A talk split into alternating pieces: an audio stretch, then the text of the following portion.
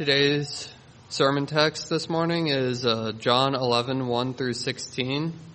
Now a certain man was ill, Lazarus of Bethany, the village of Mary and her sister Martha. It was Mary who anointed the Lord with ointment and wiped his feet with her hair, whose brother Lazarus was ill. So the sisters went to him, saying, Lord, he whom you love is ill. But when Jesus had heard it, he said, This illness does not lead to death. It is for the glory of God, so that the Son of God may be glorified through it.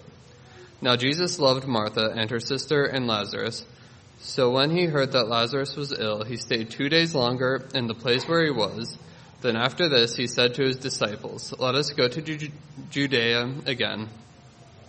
The disciples said to him, Rabbi, the Jews were just now seeking to stone you, and are you going there again? Jesus answered, Are there not twelve hours in the day? If anyone walks in the day, he does not stumble, but he sees the light of this world.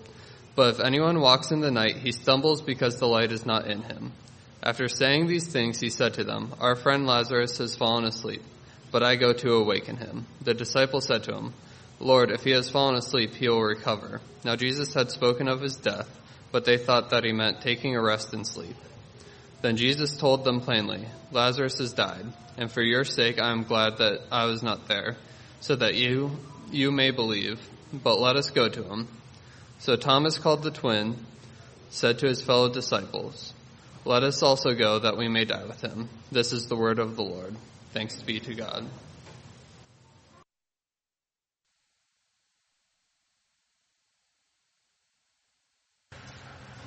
John chapter 11, John chapter 11.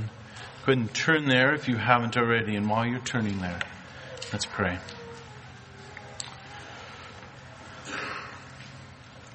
God, it was the confession of your people upon hearing and reading your word and your law.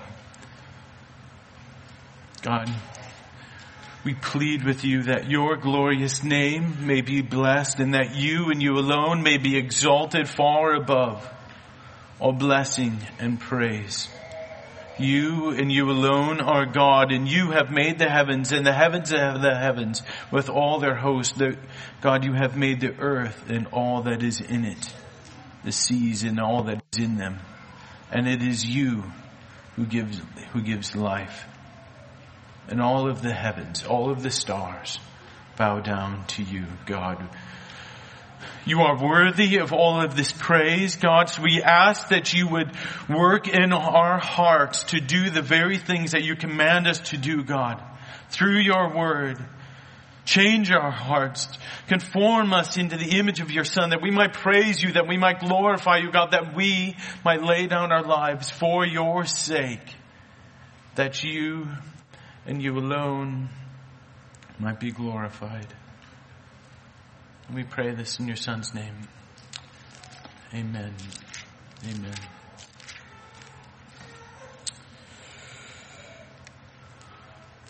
Scholar, orator, statesman, and soldier. These are the four categories that kind of define and encapsulate the life of Caesar Augustus or Julius Caesar. Augustus was his nephew. And he comes from the Julian family of which there were four emperors, four Roman empires, emperors within a hundred years out of this Julian family. And he comes out of this family. So they have a little bit of wealth and a little bit of status. And he's 25 years old. And he and some of his guys, they go out in the Mediterranean Sea and they get captured by some pirates. And they're going to hold him ransom for 20 talents worth of gold. You know what he does? He starts laughing at them. He said, 20 talents of gold? Don't you know who I am? I'm worth at least 50. So then they send the note back. And while these captors, these pirates are holding him for 84 days, he refuses to serve them. Rather, he derides them for being too loud when he's trying to read and do his writing. And then he begins telling them they must serve him. So he does that. He's 25 years old.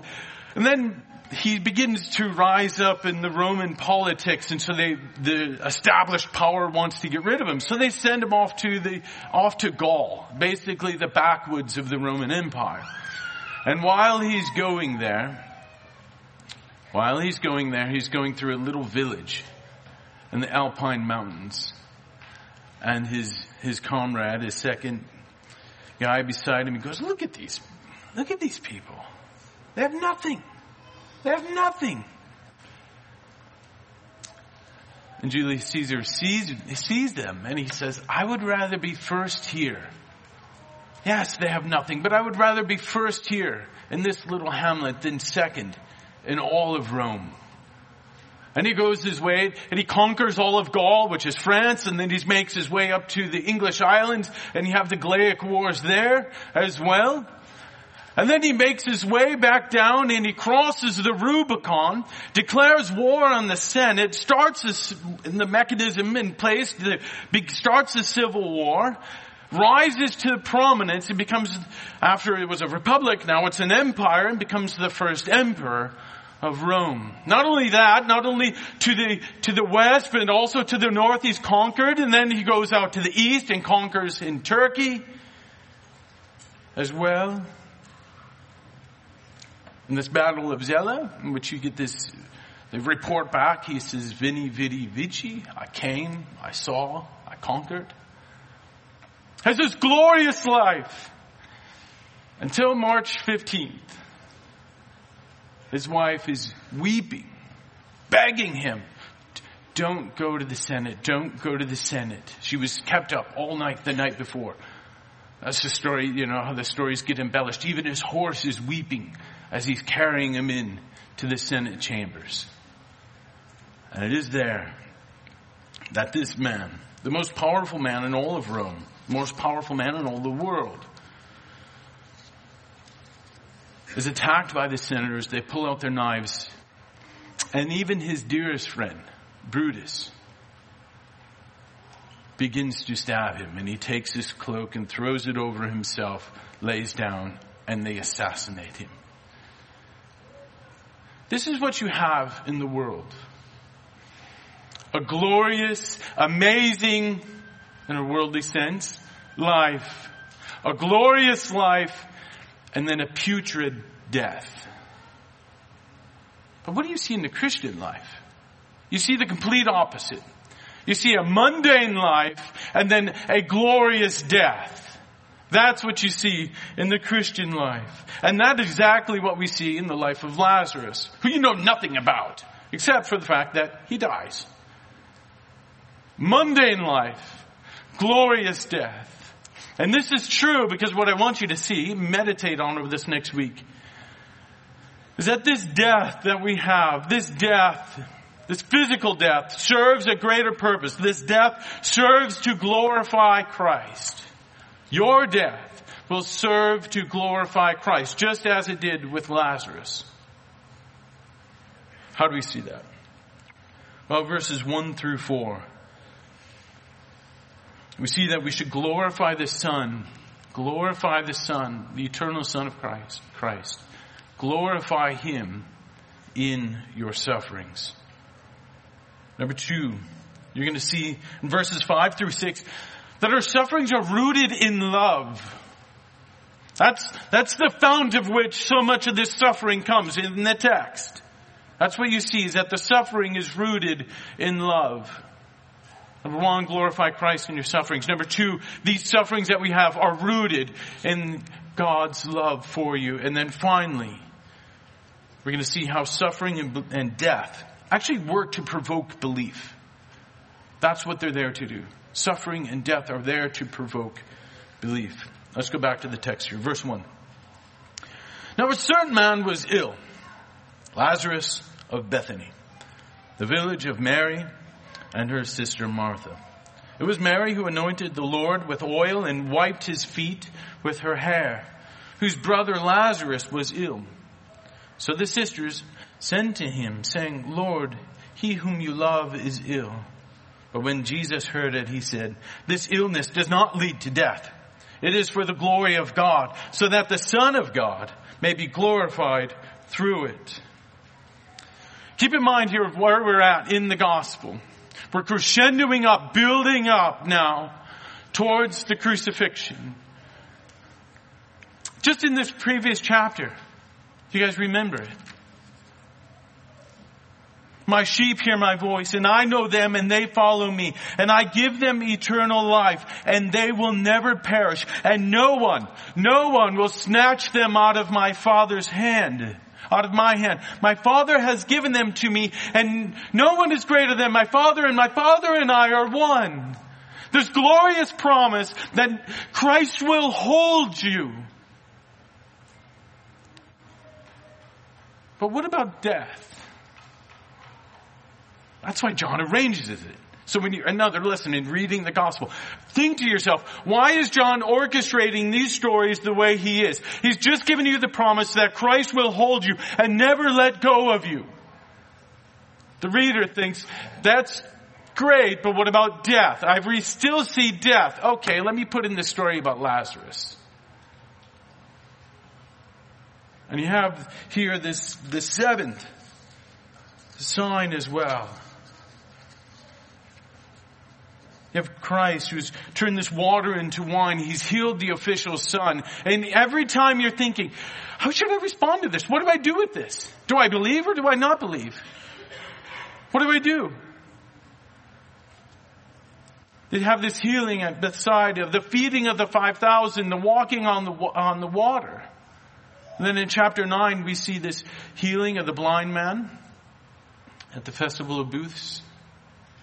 And now you have this story of Lazarus. And what John is doing is setting you up. I see these things. Am I going to believe or not believe? Am I going to believe or not believe? And then you have Lazarus. Am I going to believe or not believe? And this is all working up until you have the death, the burial, the resurrection of Christ, in which you, the readers, now have to wrestle with the idea, not just the people in the store, but me. What am I going to do? Am I going to believe or not believe? What shall it be? So this is where we are in the Gospel of John. Will Christ render your pride and subdue your soul? That's the question. So a certain man was ill, Lazarus of Bethany in the village of Mary and her sister Martha. It was Mary who anointed the Lord with his ointment, with ointment and wiped his feet with her hair, whose brother Lazarus was ill.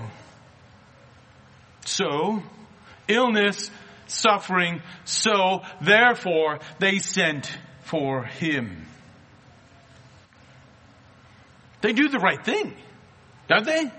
A little bit of suffering drives them towards Christ. They have, they, they know they have nothing else, but they drives them towards Christ. And no, no, no reservation of prudence, no distance would keep them away. So they're from the city of Bethany, which is about two miles east of Jerusalem. You go out the eastern gate, down through the Kidron Valley, over the Mount of Olives. You have five more. It's all one city now, but you'd have five rolling hills, and then about two miles then to the east you have this city of Bethany. It's actually the place where Christ would retire throughout the Holy Week that we'll be preaching on. And they have this plea. Lord, he who, whom you love is ill. This plea, this simple plea, and you can hear the desperation. It's not that Lazarus loves you. No, no. Lord, the one that you love, he is ill. What are you going to do?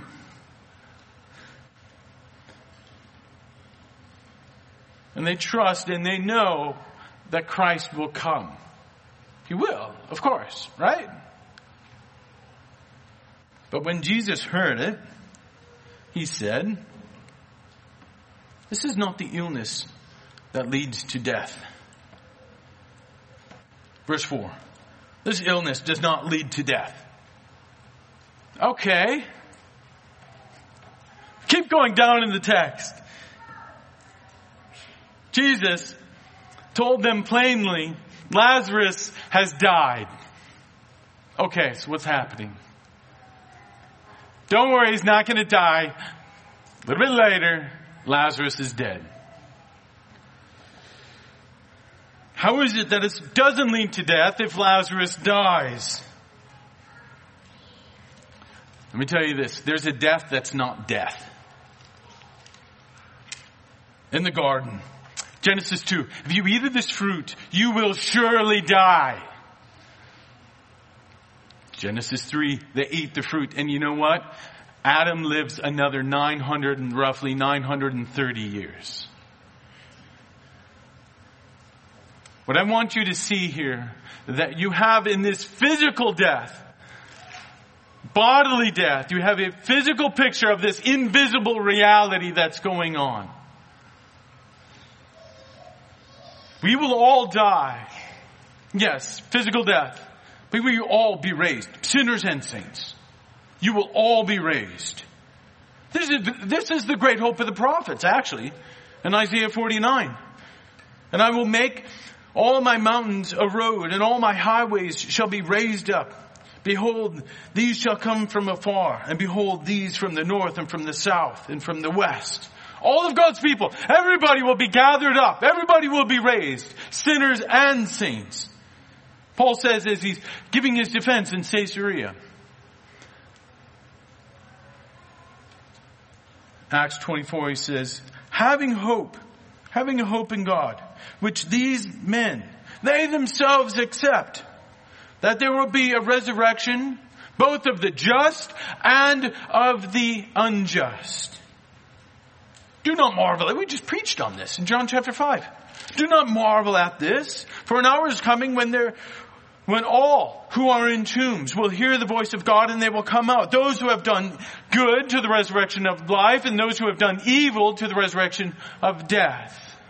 That's why when Jesus is teaching in Matthew 10 that we shouldn't fear those who could just kill the body. But no, no, no. You should fear those who can kill the body and then send your soul to hell.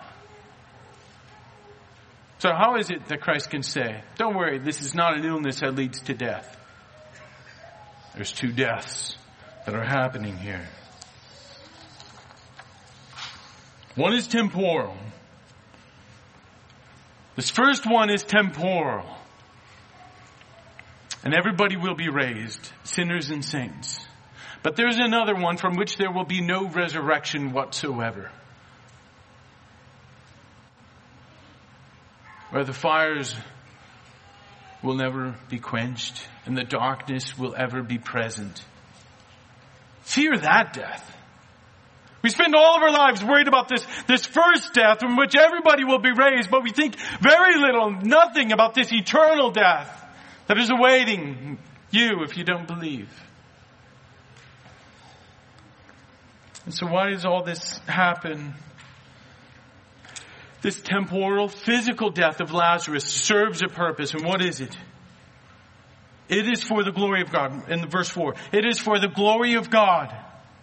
Why is all of this happening? It is for the glory of God, so that the Son of God may be glorified through it. So knowing that this is temporal, glorify. This first death is temporal. Glorify Christ. Glorify the Son of God through it. And you, you see this distinction, what's happening here. John's not writing, he's not saying that Christ will be glorified in the midst of this. So even though there's some horrible things happening, even in the grand scheme of things, Christ will be glorified. No, no, no. Do you see what the word says? Through it, through your death, through Lazarus' illness and suffering. Those are the means by which Christ will be glorified. They're the conduit. The sufferings are the conduit through which Christ is glorified. How does it happen though? How? I mean, Christianese, okay, but practically, how does that happen? When God uses your sufferings to compel others towards Christ. Much of counseling, much of raising kids is telling the story again and again. This is not about you. This is not about you. This is not about you. Chapter 9 verse 3. Why is this man born blind? Is his parents? Is it his sin? No, no, it's not about him at all.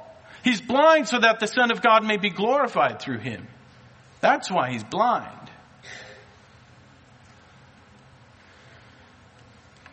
The death of Lazarus actually has very little to do with Lazarus. Mary and Martha are driven towards Christ through Lazarus' illness, through Lazarus' death. How many times, think of yourself, how many times have you been driven to fasting and to praying and to communion by the illness of other people around you? It happens all the time. But very rarely do we make the mental switch to contemplate in the midst of our own suffering how God might be using that to draw other people towards himself as well.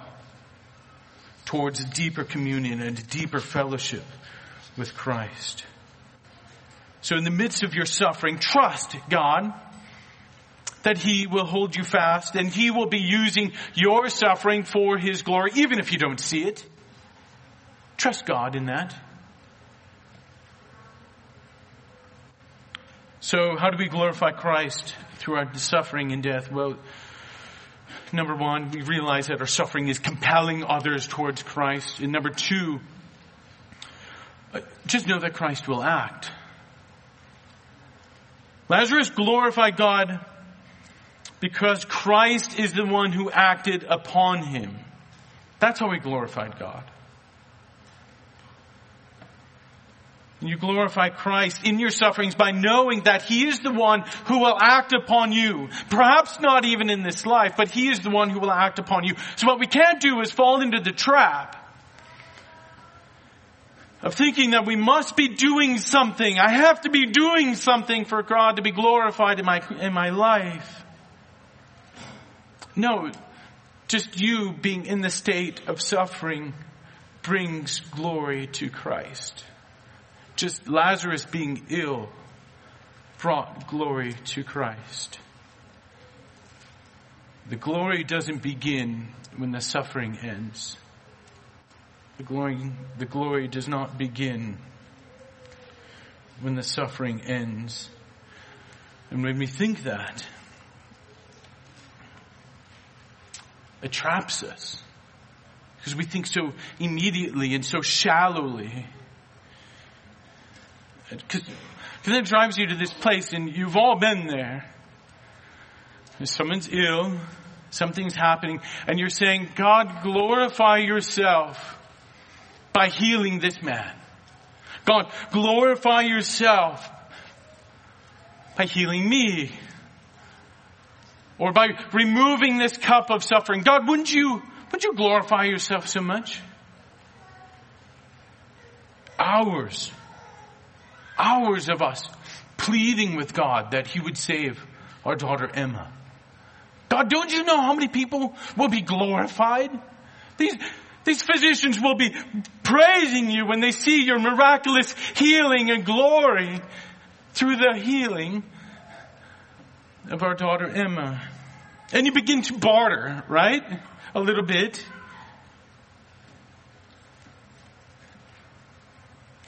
God, just glorify yourself through the healing of Emma. And it, it, I thought it was just kind of floating out there, to be honest. Like an unanswered prayer. Until I wrestled with this text this week and I realized he did answer it. He did. God glorify yourself by healing her. Well, he did heal her. Never to be healed again. And he did glorify himself receiving the eternal praise of his daughter, just for a moment my daughter, but forever his daughter. He did heal it. He did answer it. That's in a way that you never, never would expect. So God will be glorified. Even in death. How good is our God? That even in death, He will be glorified. He was glorified in the death of Lazarus. He was glorified in the death of Christ. And we, we revere Christ as this conquering king and we bow our knees to him. But we adore him as the lamb who was slain. to take away the sins of the world. Even in your death, even your death, you will bring glory to Christ. Just plead with Him that it's the first death, the temporal death. Plead with Him that it might not be the second death, the eternal one. Verse 5. Now Jesus loved Martha and her sister and Lazarus. So, when he heard that Lazarus is ill, what did he do? He stayed two days longer in the place where he was. Think about it. What is, what is the disposition of Christ towards Mary and Martha and Lazarus? He loved them. He could have just named the family, but it's no, not, not the family as a whole. Each individual. He loves them. Mary, she's the one that anointed his feet. You don't see it here until chapter 12. But it's so well known that even before the readers get that far in the gospel, they already know, oh, this, that must be that Mary. Oh yes, that is that Mary. We're not there in the story yet, but that is that Mary. So well known was this in early Christianity. And Lazarus, from the Hebrew Eliezer, from meaning God will help or God helps. So then what is the fruit of this love? The fruit of, of Christ towards them. The eternal Son of God loves them deeply. What is the fruit of that? Verse 6. So when he heard that Lazarus was ill, he stayed. He stayed two days longer in the place where he was. He loved them, therefore he stayed. It's not, even though he loved them, he stayed. No, it's not that. It's not watered down at all. It's not, in spite of the fact, it's not, it's not that. It's not, in spite of the fact that he loved them, he stayed a little bit longer. No, no. But he loved them. And the conclusion of his love then is that he stayed for two more days. He didn't answer their immediate response and their request. Because he loved them, he lets Lazarus and them suffer.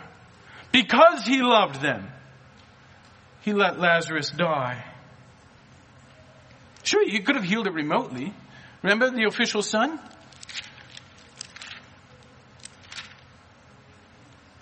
Chapter 4. Remember the, the official son? You could have healed him remotely. Christ was in Cana.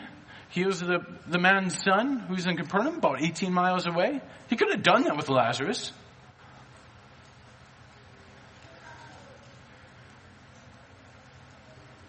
But Lazarus would have just then been like everybody else. Isaiah 54 is about the cosmic salvation of all, but I think it fits here. For a brief moment I deserted you, but with great compassion I will gather you. For a moment, in anger, I, for a moment I hid my face from you, but with everlasting love I will have compassion on you, says the Lord your Redeemer. See, the problem we have is that we think proximity will create a buffer between us and suffering or us and hardships. We think the closer to Christ, the less suffering because sufferings of the world and closer to Christ, further away from the world. And then we end up becoming embittered towards Christ because we think Aren't you the one who's supposed to leave the 99 and go after the one? I've read about that. That was pretty amazing. But you're not going to come after me, really? Out of all of the ones that are scattered about, I'm not going to be one of the ones that you come and find? And we're tempted to think then that he doesn't care for you. And these verses, these verses destroy that understanding. Have you ever thought that you suffer because Christ loves you? Have you ever thought of that? That your sufferings are an emblem of His love for you? Proof that He loves you? He lets you suffer? You ever prayed and said, God, thank you for taking away everything, all of my health, my family, even the good things in this suffering. Thank you, God, for tearing all them away, pulling them away so that I might not have anything. And then in the midst of having nothing, I have all of you. You, on Mother's Day, have you ever prayed and said, God, thank you for this monthly reminder that I will never be a mother? Thank you, God, for this loneliness. I know it's a mark of your love upon me. Thank you, God, for this the bodily pain that is there. Every step I take.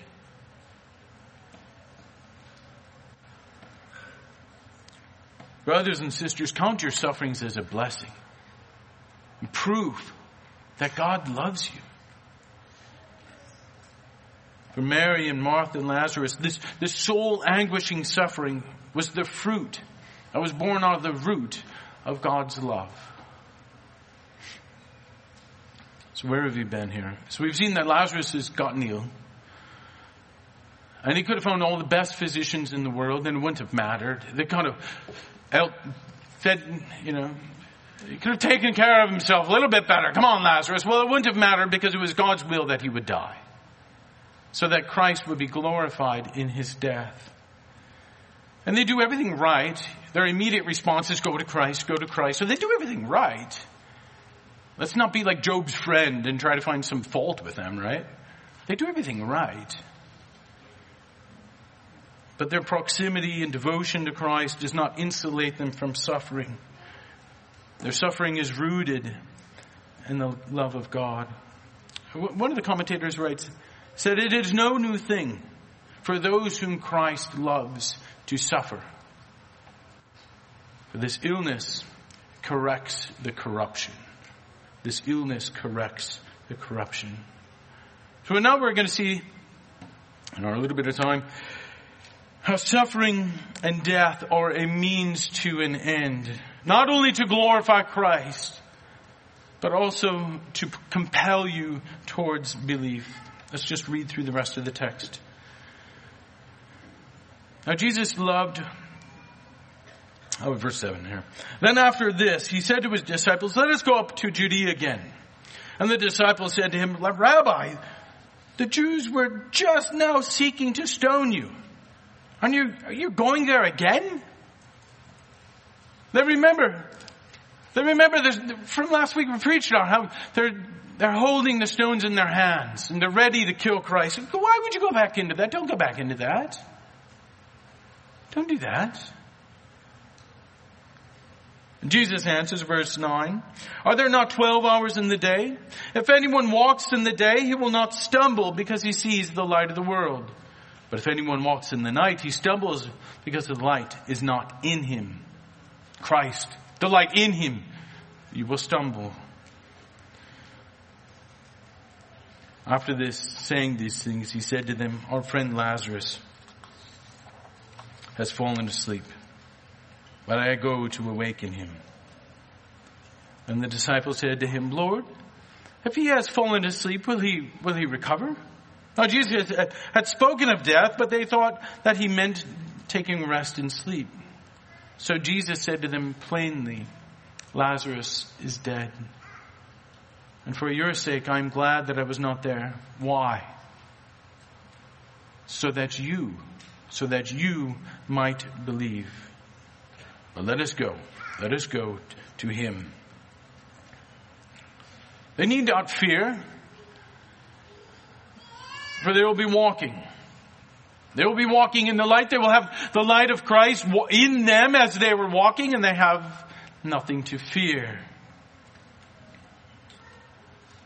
But this death is a means to something far greater.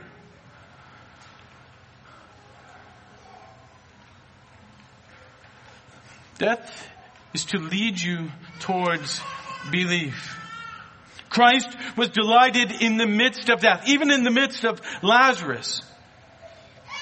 It was a means by which the disciples would then believe. For certain death would bring certain resurrection. Certain death will bring certain resurrection for those who have the light of the world, the light of Christ within them, for they will not stumble. He will surely be resurrected. So what do we do? Do, if this is true, how does this work out in our lives if this is true? Number one, it's, it's the opposite. One, fear death. Two, don't fear death. Number one, fear death. Just this week, I was reminded by one of you, uh, Samuel Johnson, an English poet and playwright. He writes, depend upon it. Depend upon it, sir. When a man knows that he is to be hanged in a fortnight, in a fortnight, it concentrates his mind wonderfully. Fear, death. Some of you in this room, you should fear this eternal death. It should quicken your mind and your soul. You should fear this death, but you're running there as fast as you can and, and given any chance to leave this eternal death, you wouldn't do it because it would mean that you would worship Christ and you would rather be in hell than worship Christ. And you're displaying that in your life right now because you're not worshiping Christ. You might be here, maybe to save a marriage or to obey your parents, but you're not here to worship Christ.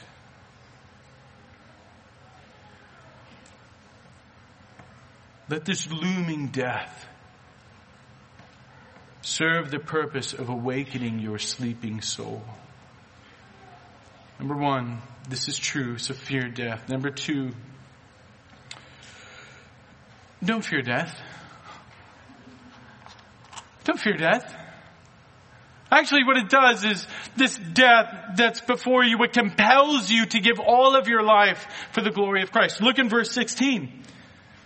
So then Thomas, called the twin, said to his fellow disciples, let us go that we too, that we may die with him. Let us go that we may die with him.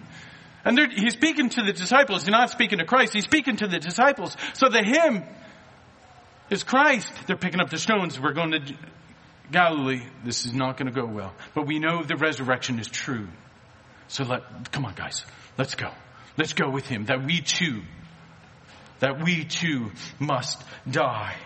Death cannot separate us. It cannot from the eternal love of Christ. And it will not pull you out of the hand of the good shepherd. So you can be absolutely reckless in your devotion to Christ. Sure, you can maybe die for a little bit, but then, then be resurrected once again. So you, what can you do? You can follow Christ anywhere. Let us go. Let us go with Him. So that we may glorify Christ in our death, that we may, as we are raised to eternal life. Let us pray. Let us pray.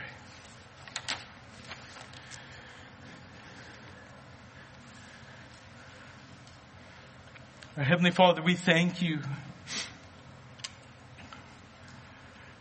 We thank you for your Son. And we ask that you would work in us a heart that wants to follow Him.